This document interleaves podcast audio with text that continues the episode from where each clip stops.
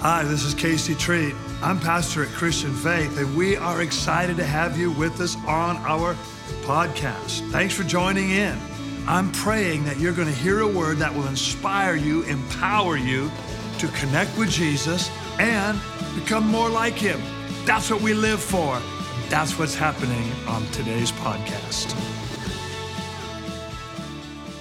We're talking about legacy, how you leave a legacy in your life. And you actually will leave a legacy. The question is, will it be good or bad?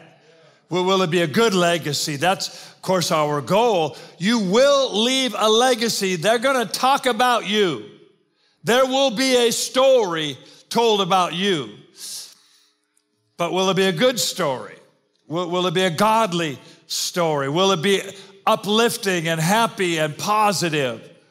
Or will they talk about, eh, you know, grandpa got grumpy. He, he, was, he was pretty angry. He was isolated. He was alone. There's a story to be told about your life, and how you live will decide that. Next week, we're going to give our legacy offering. And as a church, we want to leave a legacy. You know, it's interesting, since Christian faith has started, almost every major church that we partnered with and were friends with has gone away or has declined dramatically. Right? So, Overlake Christian Center used to be one of the largest churches. I was friends with the pastor there. It's it's pretty much gone now. Mars Hill with Mark Driscoll was a great church in the Northwest. He's, he's left the Northwest now.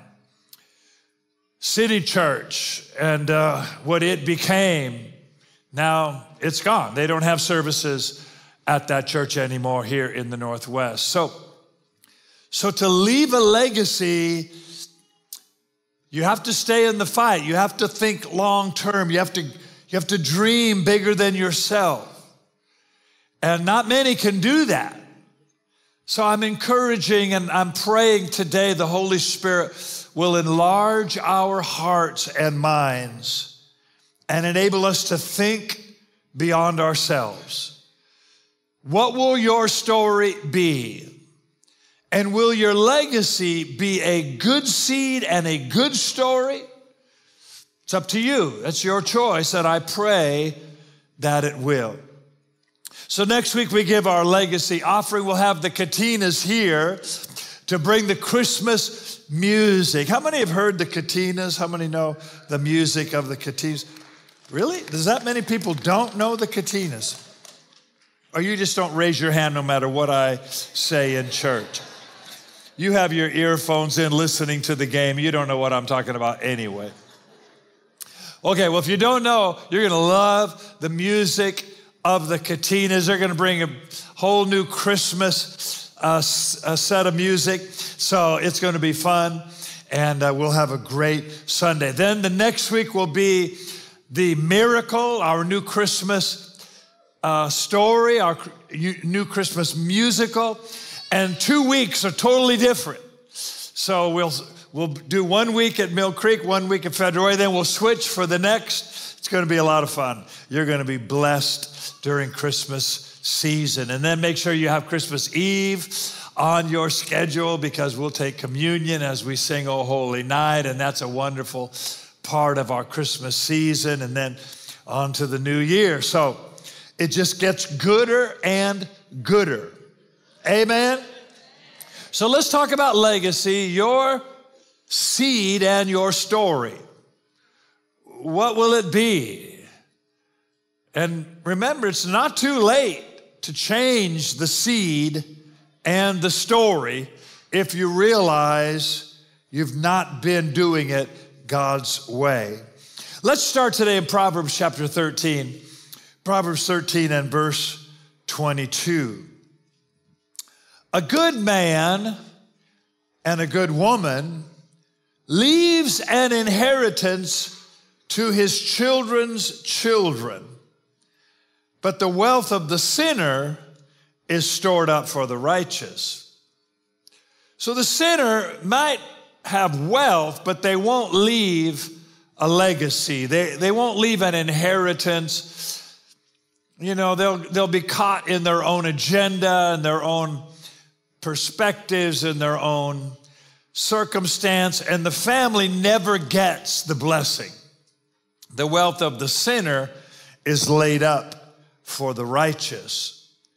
But a good man or good woman leaves an inheritance their life becomes a generational blessing.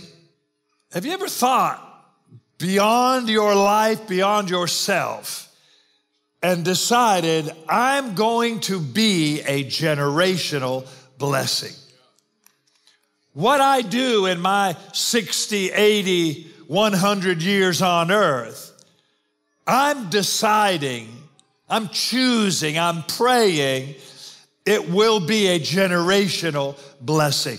There will be people in generations to come who will get saved, who will get healed, who will get helped, who, who will be influenced for the Lord. And, and my family will, will go on in the blessing of God because of how I live, because of what I do. That's, that's what I'm asking you to think. I'm asking you to get beyond how do I pay the bills this month, right?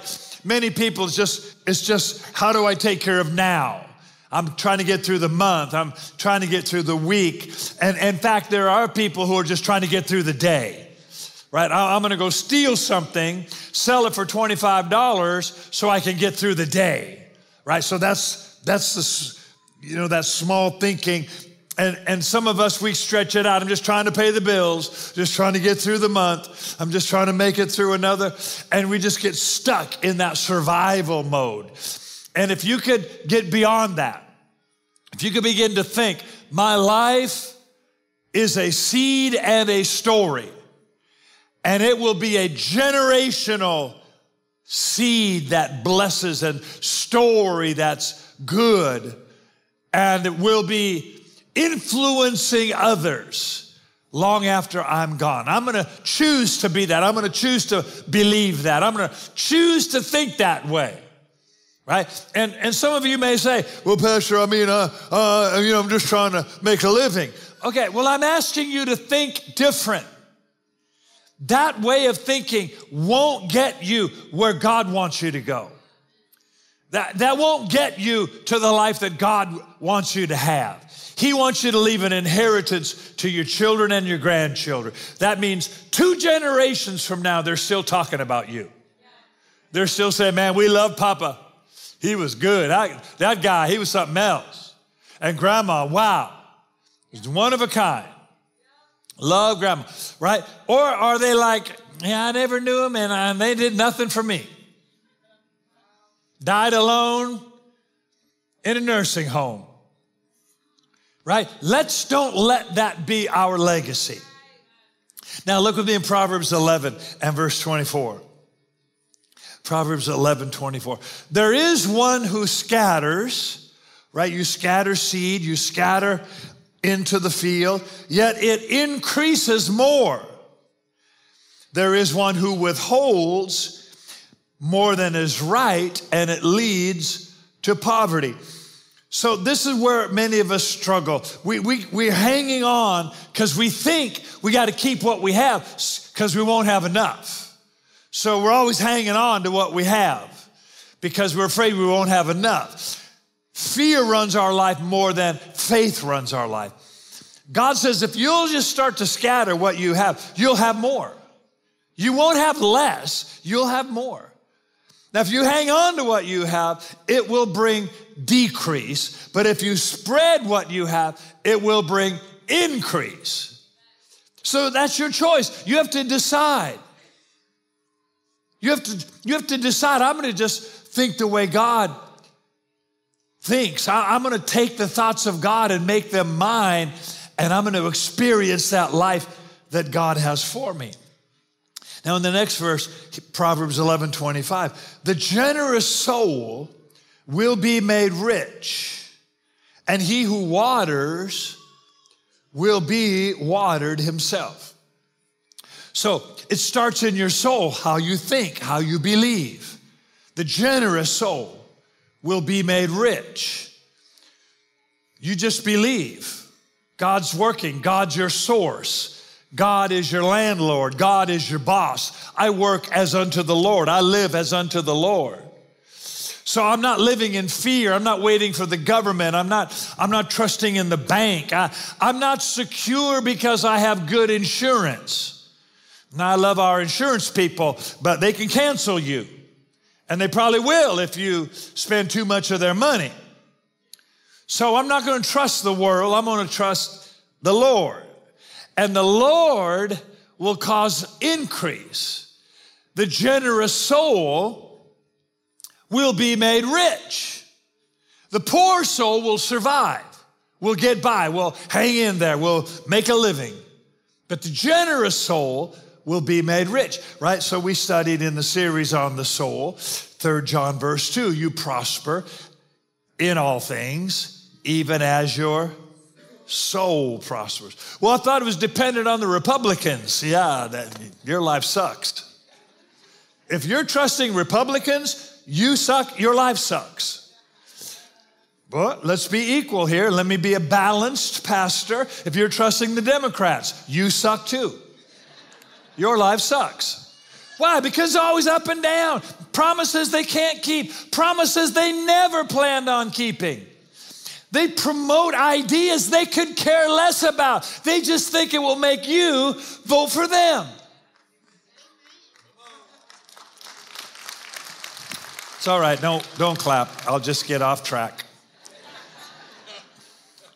But it's sad to see so many in our world, maybe not you, but you know, people in our community trusting the government, trusting the bank, trusting the, the job, trusting the company, trusting in people and constantly disappointed, constantly let down because they can't meet your needs. They don't live to take care of you. They may say they do, but only God can be your source, can be the provider, can be the father, can be the healer, can be the blesser, can cause you to leave a legacy, right?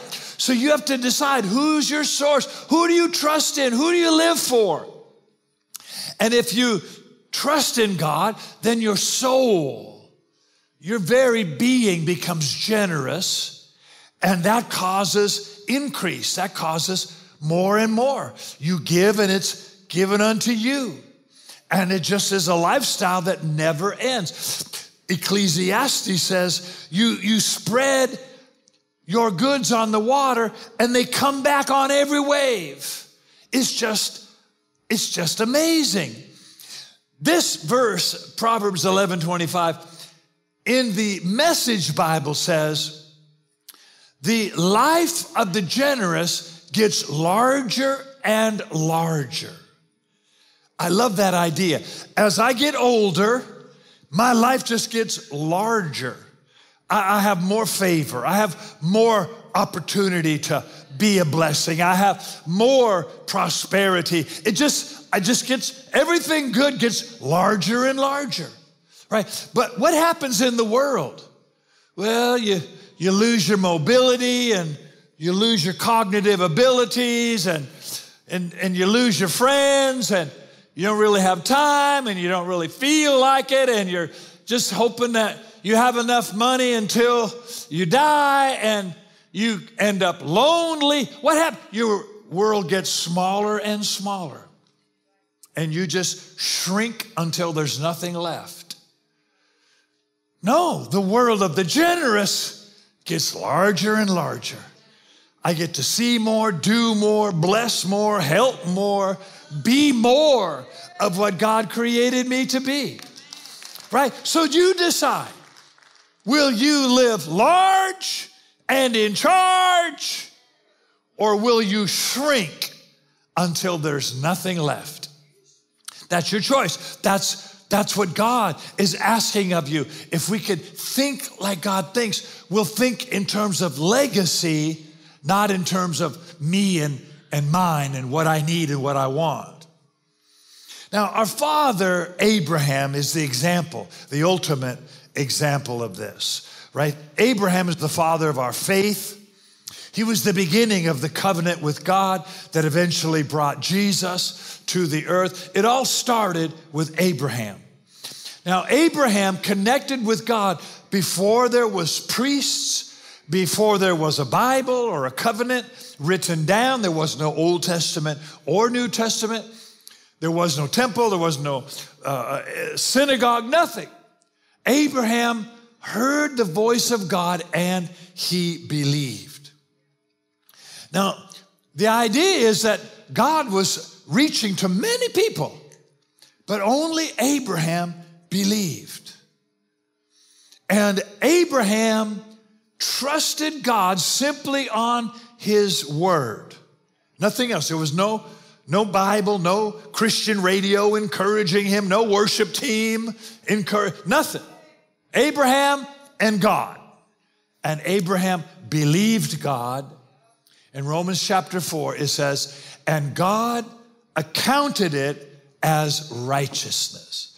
So Abraham was as righteous as you with your faith in Christ, even though Christ had not come yet because he believed God. And that covenant, that relationship that Abraham had started everything that God wanted to do in the earth. Let's go to Genesis 18, and I want to show you one reason why God chose Abraham. Now, the obvious reason is because Abraham believed, but there was more to Abraham's heart, to his passion, to his life than many people realize. Look here in Genesis 18, and we'll start reading at verse 17.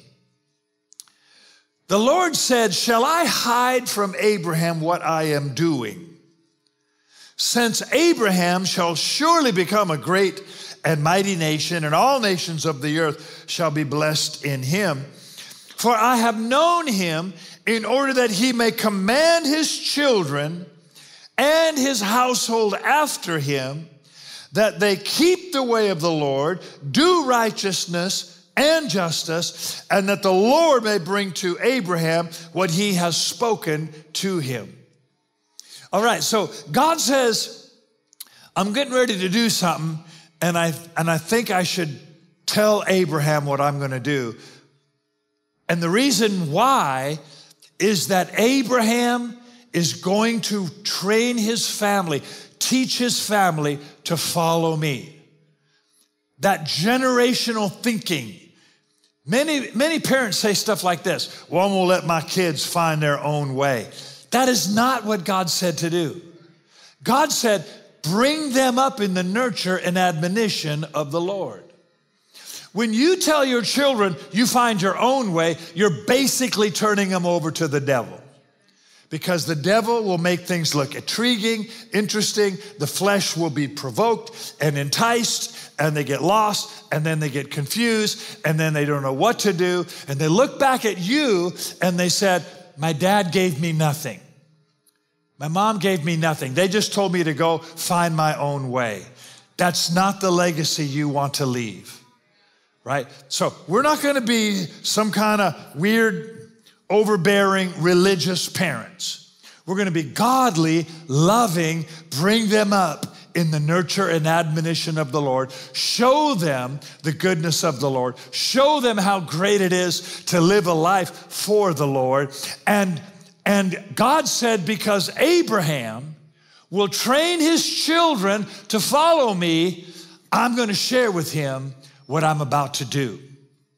Now, you know your Bible. In Genesis chapter 18, God was on his way to Sodom and Gomorrah, right? Because he'd heard about the sin of Sodom and Gomorrah. And he said, I'm gonna go down there, and if it's as bad as I hear, we're gonna have to stop this deal right here. We're gonna bring judgment on this sin. So he says to Abram, I'm on my way over here to Sodom and Gomorrah, and I'm gonna bring judgment. Well, in Sodom and Gomorrah was where Abraham's cousin or step brother, Lot, had chosen to live because he was caught up in that sin of the world. And Abraham took a unique position. He said, God, if there's 50 righteous people, Will you save that city? And God said, You know, Abe, if there's 50 there, I will. I'll save the city for 50. Abraham said, Lord, let me just ask one other question. If there's 40, I think Abraham started counting and he's like, oh, I don't know if we're going to get 50. if there's 40, would you save the city? And God said, You know, Abe, for you, 40 righteous people, I'll save the city. God said, Now, I mean, Abraham said, Now, God, don't be upset, but what if there was 30 and he went all the way down to 10? He figured there's got to be at least 10. And God said, If I can find 10 righteous people, I will save the city. Well, actually, the only ones with any hope were Lot and his wife and his two girls. There was not 10. And fire fell on that city. But why did God share with Abraham? And why did God listen to Abraham's intercession? Because he would raise his children to follow him. He's thinking generationally. He's more than just gimme, gimme, gimme. My name is Jimmy. we have such a selfish world. We will sacrifice our children on the altar of our own desires. We will give up our kids because we want to do something else and we ain't got time for that. We've got to begin to think bigger than ourselves. And when I say we, I don't just mean y'all, I mean our world, people. We can't be so selfish. We lose our wives, we lose our husbands, and we lose our children because we're thinking about ourselves. And God says, because Abraham will cause his children to follow me, I'm gonna share with him, I'm gonna talk with him, I'm gonna make him my partner. Think what God will do in the life of a man or a woman who's thinking generationally, who's thinking legacy, not just thinking, what do I get? What do I want? So, an amazing story in the life of Abraham. From this time on, as Abraham got older, his son Isaac was born. Isaac grew up, found a wife, and his sons, remember, he had 12 sons who became the 12 tribes of Abraham. And so they were referred to as Abraham, Isaac, and Jacob. And Jacob had the 12 sons, and they were the 12 tribes of Israel. And from that came Jesus. And salvation, and all nations were blessed because of Jesus. So, Abraham, Isaac, Jacob, three generations. Can your life be told in the story of three generations? Or, or is it you've shrunk down to just surviving? And when I die, I'm going to heaven and I'm glad to be out of here. Well, my goal is to get to heaven, and let everybody else take care of themselves. Right? No, no, I'm thinking generationally. What will my children and my grandchildren say?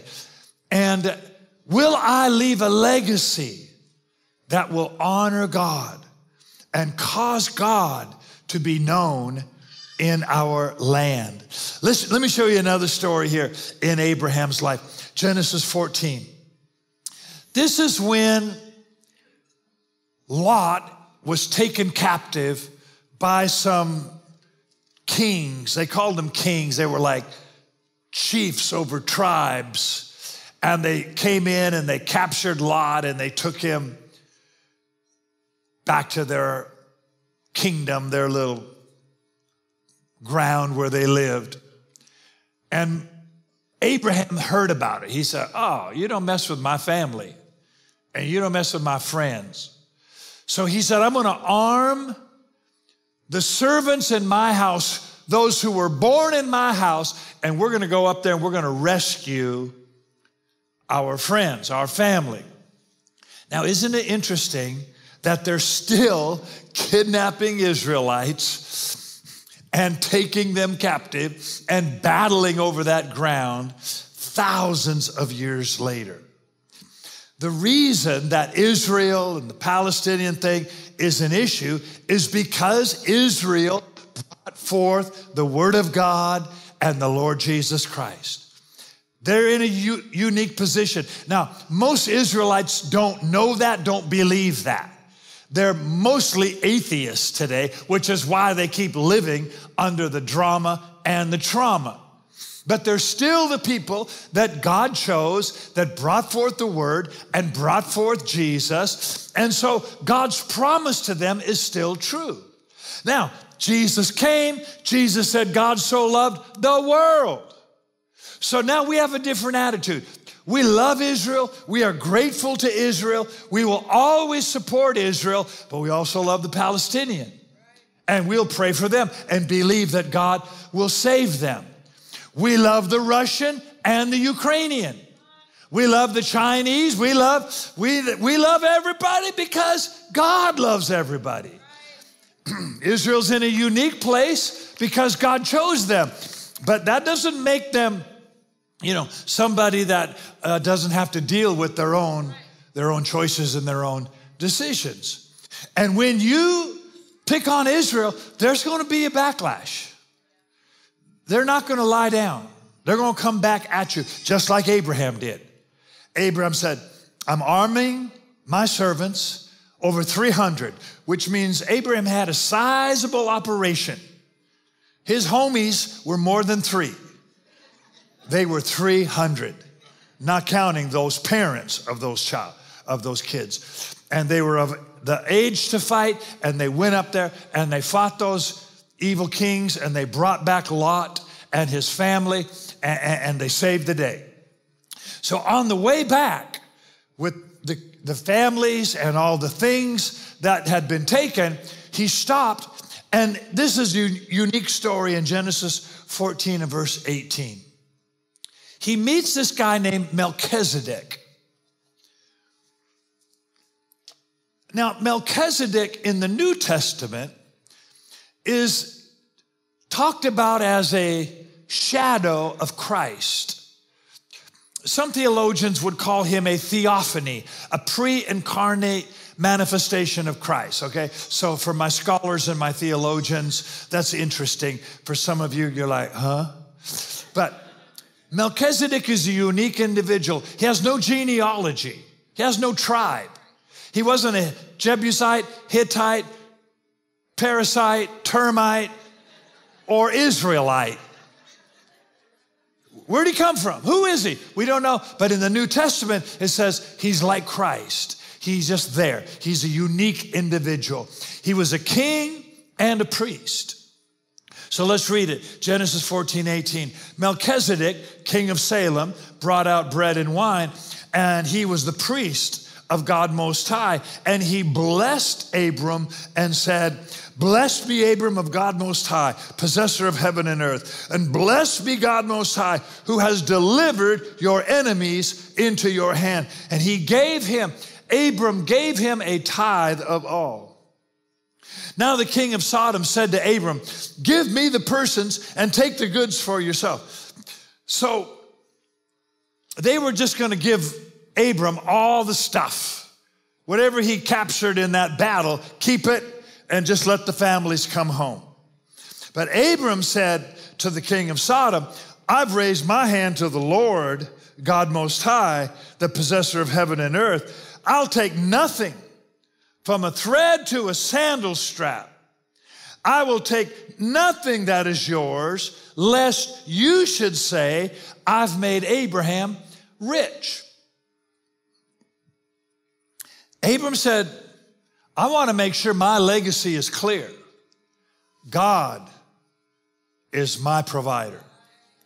God takes care of me. I don't want anybody saying, well, they, they got blessed because these other people took care of them. Oh, they got blessed because they, they were on the government uh, accounts. They, they, they, they were taken care of because, you know, these other things, they, they, they, they kind of ripped people up. They kind of burned people. They had a crime family going on and they took advantage of others. No, Abram said, no. I've lifted my hand to the Lord. I have a relationship with God. I trust God, and He's all that I trust. And He will make Abraham rich. And it came to pass, didn't it? It was true. Now it's interesting, this blessing. Melchizedek said it, Abraham repeated it. I've raised my hand to the Lord God Most High, the possessor of heaven and earth. Let me ask you like this Who's your landlord? Who's your landlord? Well, they raised my rent. I'm not going to pay them because they, they don't need the money. I need the money more than they need the money. I don't have to take this. Yeah, you you you you working for the wrong landlord. You you paying the wrong landlord. Pay your rent, whatever they charge, but it's because your real landlord is God Most High, the possessor of heaven and earth. The reason you're mad at people and you don't want to pay your bills and you think they're taking advantage and you're trying to get a deal and you want to you want to get away on the cheapest that you can is because you think people are the source of your blessing. But if you ever raise your hand to the Lord God Most High, you'll never have to worry about paying your bills again or being taken advantage. Because if you do take advantage of me, God's going to bring it back to me sevenfold. Yeah, it's just the way it is. The Bible said when you catch a thief, he'll bring it back sevenfold. So you take advantage of me, God's got my back. I'm not going to worry about you. I'll pay you whatever you want. And if you rip me off, the Lord's like, mm-hmm. I've lifted my hand to the Lord, possessor of heaven and earth. See, if you're mad at the company, well, they don't pay me enough. I, I only do what I have to do because they don't pay me what I'm worth anyway. They're actually probably paying you more than you're worth. But you got the wrong attitude, the wrong mentality. You, you paying the man and working for the man when God Most High would love to get you on his payroll. Right? See, he'd like to get you in his company and working for Him. And then whatever you do, you may be at Boeing, you may be at Nordstrom, you may be at Microsoft, but God is your boss and He's your source. He's Jehovah Jireh, the Lord that provides. And so if they lower your pay, you're like, no, no worries. I got, I got this. God's going to take care of me. Right? And if they you feel like somebody took advantage of you, you're like, all right, Lord, you saw you saw that deal go down. And he, see, you got to get your eyes on the prize instead of on this natural world where you fight with people and, and take advantage if you can and then get taken advantage of. That's just our world. But when you've lifted your hand to the Lord, He's your landlord, He's the source. And you're not worried about what happens in this. Oh, they ripped me off. Yeah, well, but God's got my back. He's going to bring it back to me sevenfold. You know, when you start living that way, whoo. You know, Jesus said if they try to take it from you, give them more than they ask for. Oh, we don't want to hear that. I don't mean you don't defend your family, you don't protect your family, and Israel's going to go protect itself. That's, that's good, that's right. I'm just saying you keep your eyes on God, the possessor of heaven and earth. He's the source, He's the answer, He's the provider. Now I'm running out of time. I want to tell you one more story. God says to Abraham, I want you to give your son, your only son, Isaac, whom you love. In Genesis chapter 22, do you know this is the first time the word worship is used in the Bible? 22 chapters, and it never said anything about worship until now. And worship was a sacrifice, worship was giving to God, not just singing a song or lifting our hand. No, you couldn't worship that way. You had to bring something. You know, sometimes we think, oh, yeah, I love worship. Do you? You love this kind of worship? Because God asked Abraham to give his only son. Well, as you read through Genesis chapter 22, they go to Mount Moriah, and Isaac is going along with Abraham, and Isaac said, Father, I see the fire and the wood. Where's the sacrifice? You know, Isaac's a teenager now. He's been to sacrifices before with his father Abraham, and he's starting to think, wait, where's the sheep? Where's the ram? I see the fire and the wood. Where's the sacrifice? And Abraham said, The Lord will provide. The Lord will provide. Well, they get on Mount Moriah, he lays out the wood, and he puts Isaac on the fire. And he lifts his knife like he's going to sacrifice Isaac. Now, here's an interesting thing Abraham's 100 years old, Isaac is a teenager. I'm pretty sure if he'd have wanted to, he could have beat that old man off of that mountain. You know what I mean? If Isaac would have been like, oh no, I'm out, I'm sure he could have outran his hundred year old dad. I think Isaac trusted his father and saw what God had done with his father. Remember what God said about Abraham? He will raise his children to follow me. And Isaac laid on that altar and he was probably praying, Lord, do something and do it quick. Abraham lifted up his knife, his knife, and God stopped him. And God said, Abraham, I know now you would give your only son and in the ram, in the bushes where there was a ram, and they took that ram and put that on the altar. And Isaac said, Whoo. You know why God could give his only begotten son in that covenant with Abraham? Because Abraham was willing to give his only son, Isaac. God just can't come in and do whatever He wants to do in your life. You have to let Him in, you have to invite Him in. You have to believe His promise. And so it is with sending of the Savior. He didn't just send the Savior, He found a man willing to give His only Son. And the Father says, I'll give my only Son because you were willing to give your only Son. And you know that in Galatians, Jesus is referred to as the seed of Abraham. How can he be the seed of Abraham? Well, because Isaac, Jacob, 12 tribes, Israel, finally, Mary, Joseph, and Jesus. It all started right there with Abraham. It started because Abraham had lifted his hand to the Lord he trusted God. You know the name of the place where he offered his son? Jehovah Jireh. He named that place Jehovah Jireh. The Lord will provide. Do you know Jehovah Jireh? Are you writing a legacy with Jehovah Jireh? Or are you living in fear and worry and trying to hang on to what you got and angry when they take advantage and not getting paid what I'm worth. What kind of legacy are you writing in your life? Let's make it like Abraham. Let's make our legacy one of the covenant with God.